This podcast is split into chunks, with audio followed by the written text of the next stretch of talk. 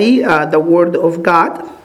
So turn with me to, uh, if you have your Bibles, Isaiah 53, or if you have your notes, we're going to read Isaiah 53. And we're going to stop at a very small part of verse 5. Isaiah 53, verse 5. Today is actually week number six when we are actually talking about um, shadows of Golgotha.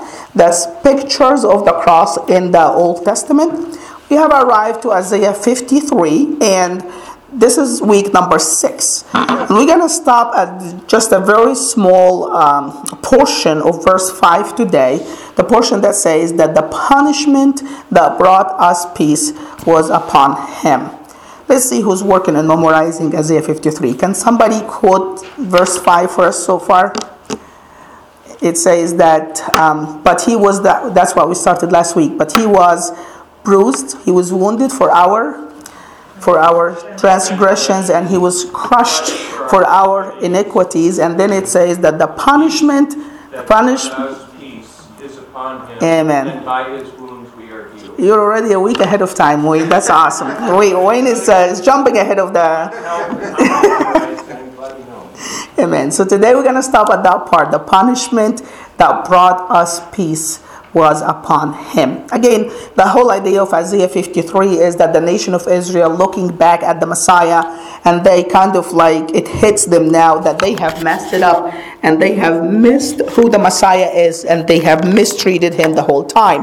The concept here, again, from verse 4 to verse 6, they're contrasting their perception on why the Messiah was suffering on the cross versus the reality of why the Messiah was suffering on the cross.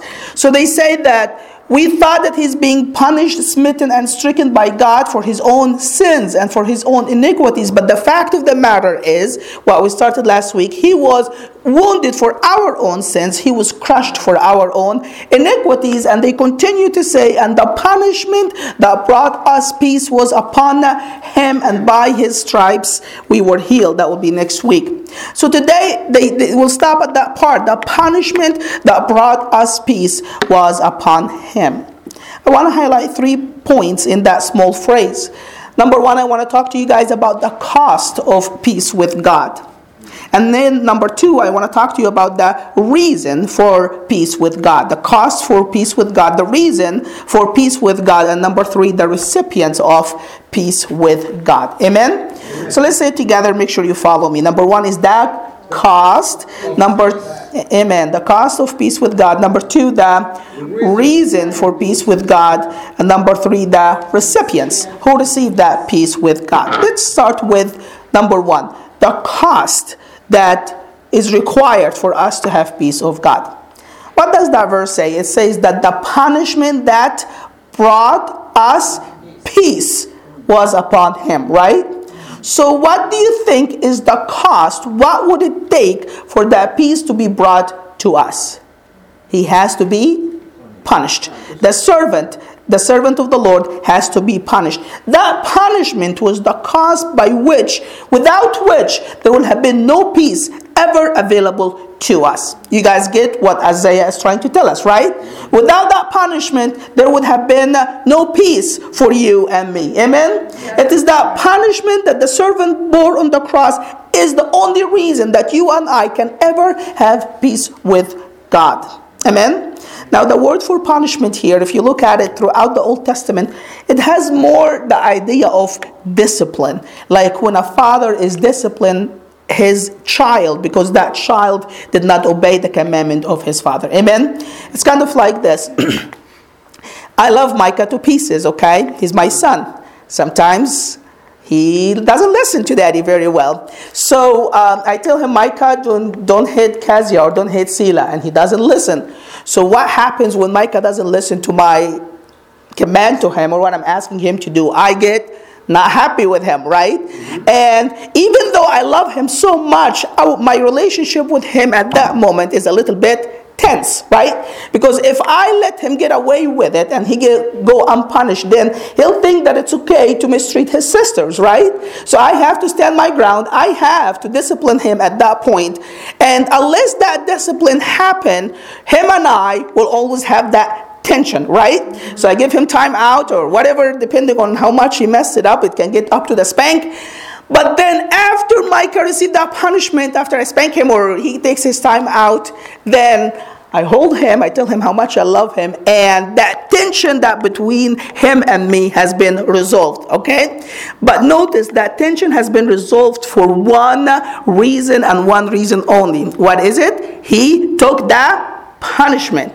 If he would have not been disciplined, then that tension between him and I will always be there. You guys follow me? Yes. That's precisely, I believe, what Isaiah is trying to tell us here. God loves us so much. He loves us. He, he just adores us. He created us and He wants the very best for us. But we have committed something called sin. We have broken the law of God. And because we have broken the law of God, God is also holy and He is just and He cannot tolerate or accommodate the sin that we have sinned against God. Amen?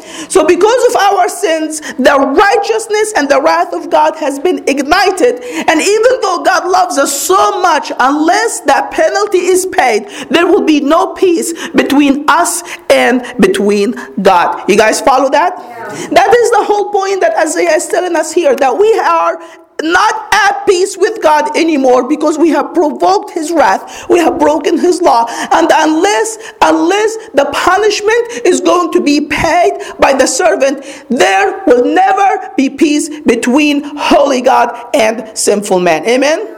That's why Isaiah said in Isaiah 48, verse 22, there is no peace, says the Lord to the wicked, the one who commits sin, the one who practices sin, the one who lives in sin. There is no peace available to that person from God because God is holy and He's righteous, and the penalty of his sin must be paid. Otherwise, there will be no peace between God and between the wicked. Amen.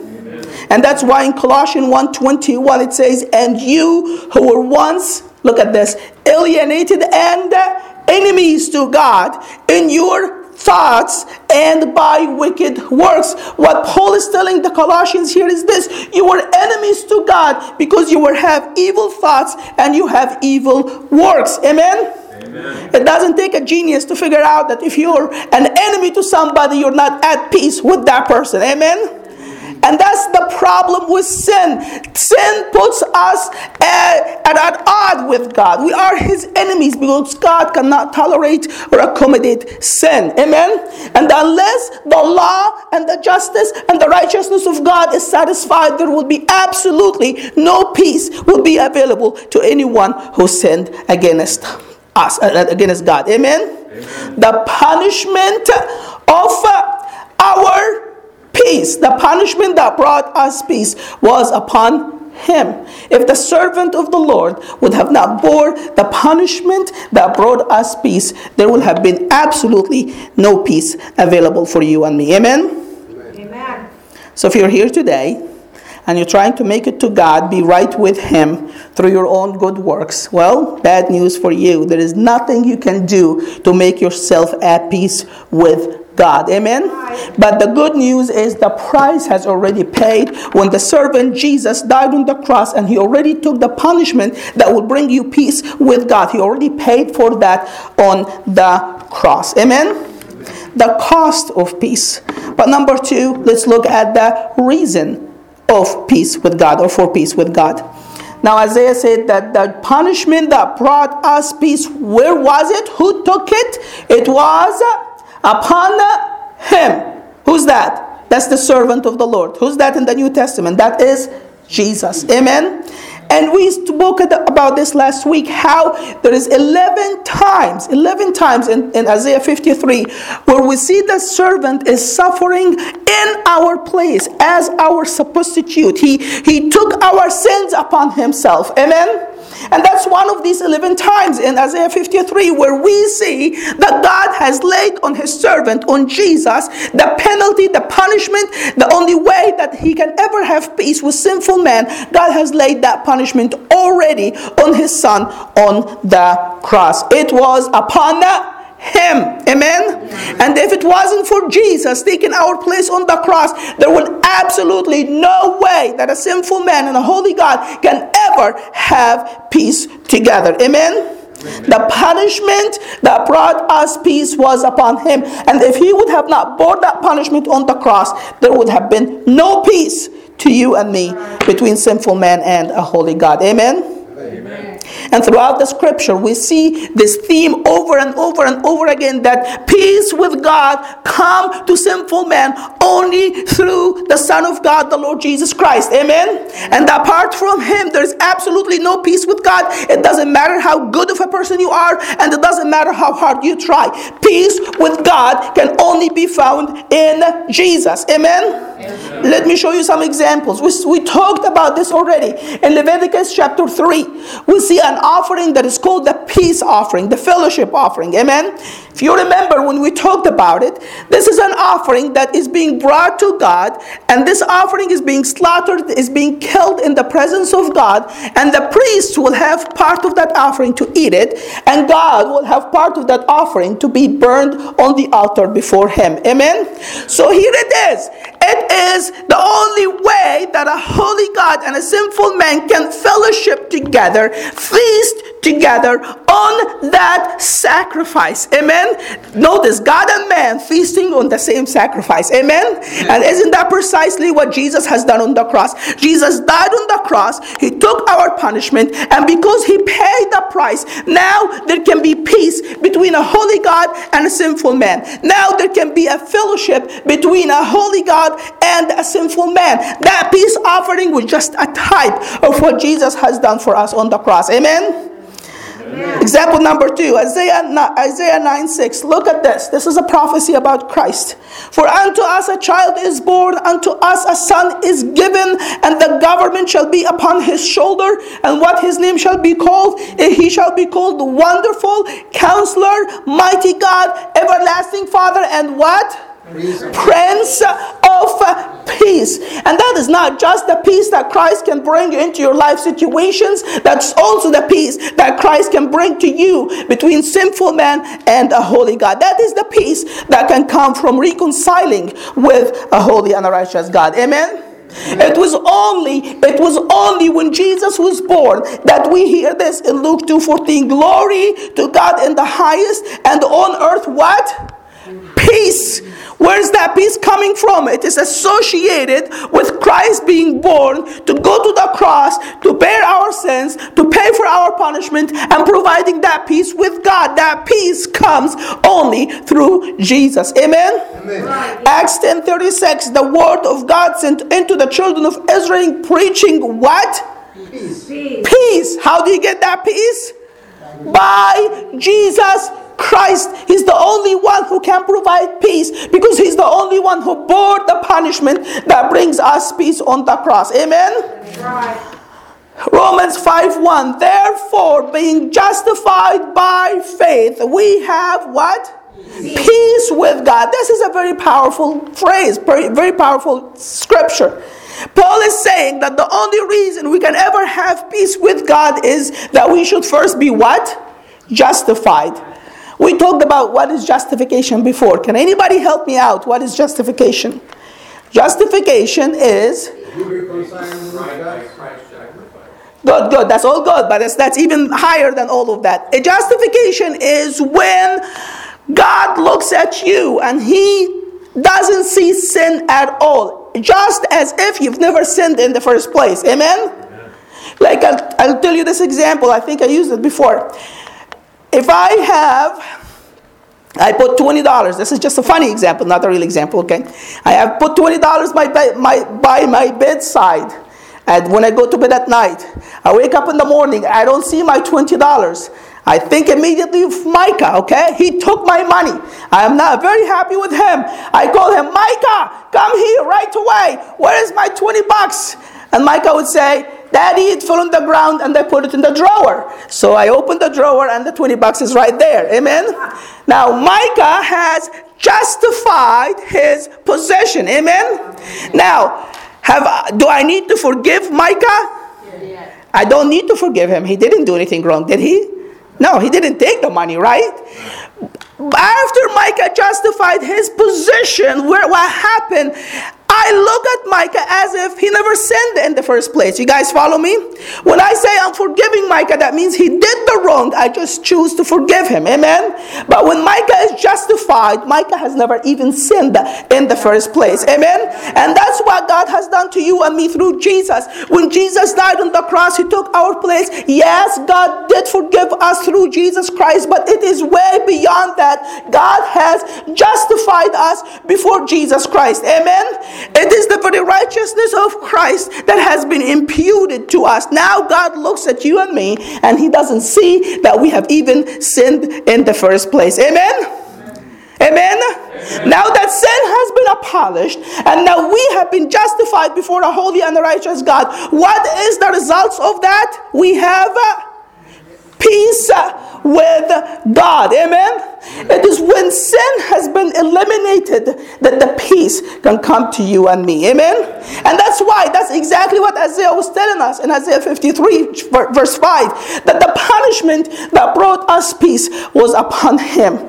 If Jesus didn't bear the punishment on the cross, there would have been no peace. Amen? If we would have not been forgiven and justified before a holy and a righteous God because of Jesus, there would have been no peace with God. Amen?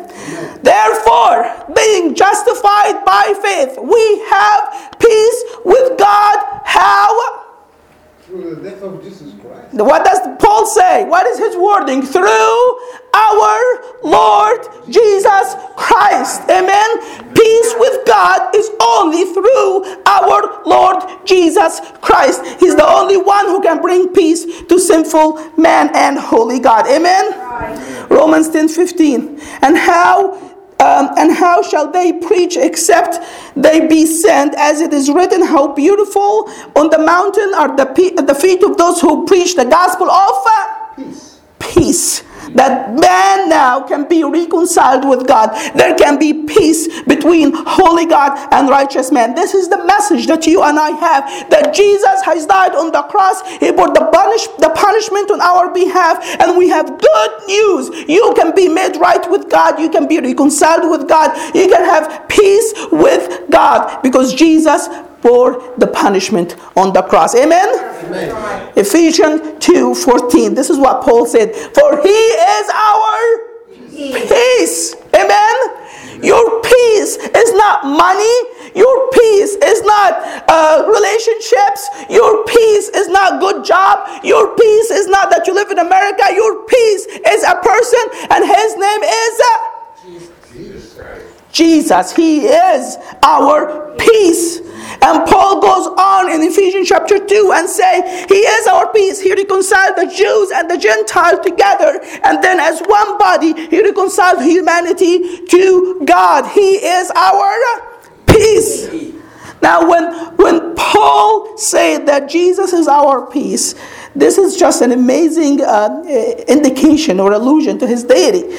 Because in Judges chapter, in the footnote here, in Judges 6 24, we read that Gideon built an altar uh, there unto the Lord, and he called it Jehovah Shalom, the Lord our peace. So to say Jesus is our peace, this is an indication that he is Jehovah of the Old Testament, who is also our peace. Amen. Yeah. Jesus is our peace who reconciled the falling human race with God through the cross when he died and took our sins and our punishment. Amen. Yes. Colossians 1:20 and having made peace. That's Jesus. Having made peace. How did Jesus make that peace? Through the blood of his cross. Through the blood of his cross, by his chastisement, we have peace with God. Amen. It's because Jesus died on the cross and bore our sins and paid for our penalties. Now, a holy and a righteous God can be satisfied enough to have peace with sinful, falling human race. Amen. Yes. The cost of peace was the cross, was that Jesus has to be tortured on the cross for you and me. That's the cost of peace. Amen? But the only reason that you can ever have peace with God is through Jesus and Him alone. Amen? Amen. Let's move number three to the recipients of that peace. Look what Isaiah said. Isaiah said that the punishment that brought who? brought us. So, who are the people who received that peace? You and me. Amen. It is actually the whole falling human race. I know that Isaiah 53 1 to 9 is the nation of Israel looking back and talking about how they misunderstood the Messiah. But I believe, and we're going to show you from the scripture, this is just the peace that comes to every falling human soul in this world, not just to the Jewish people, but to everyone. Amen. Let me show you that. Ephesians 2 16 to 17. Look what Paul said about Jesus that he might reconcile both, that's Jews and Gentile, unto God in one body by the cross, having slain the enmity thereby. Do you see that? That Jesus have killed the enmity between a holy God, between the Jews and the Gentile. Now we can be one. Amen. And then it came and preached peace to you who were afar off and to them who were nigh. You guys follow what's going on? No? Okay. So Paul is talking to the Gentiles, amen? And he's talking about what Jesus has done on the cross. And he say, you were far away. You weren't close to the kingdom of God. The nation of Israel were close to the kingdom of God, but the Gentiles were far from the kingdom of God. But because Jesus died on the cross, he reconciled both, both Jews and Greek. Jews being the near ones and the Greek being the far away one, right? And when they both have been reconciled, and as a result of that, peace can be Peace can be preached to everyone, whether they're far away like the Gentiles, Greek, or whether they're close like the Jews. Amen? And remember, in that time of Paul, the Jews and the Greek were constituting the whole world. In, in, in, in the Bible eyes of that time, you belong to one of two categories. You're either a Jew or you're a Gentile, and that's it. That's the only two groups that existed at that time. Amen? Actually, we see that point blank in, in Romans 3 um, 9 to 10. What then? Are we better than they? No. In no, uh, in no wise, for we have before proven that both Jews and Gentiles, they are all under sin. So both Jews and Gentiles are under sin. As it is written, look at this. After Paul has proven that Jews and Gentiles are under sin, he's backing that up with scripture and he said, There is not right, none righteous, not even one. So in Paul's mind, Jews and Greek is pretty much the whole world. If you belong to the world, you're either a Jew or a Gentile. Amen? And when we see what he said in Ephesians chapter 2, that after Jesus died and reconciled us with God, now peace with God can be preached to those who are near, that is the Jewish people, and those who are far, that is the Gentiles. Amen?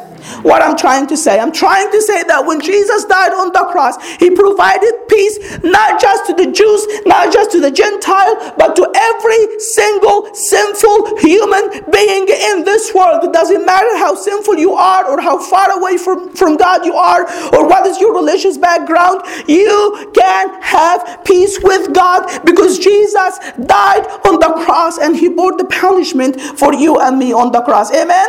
Yeah. The chastisement of our peace was upon him.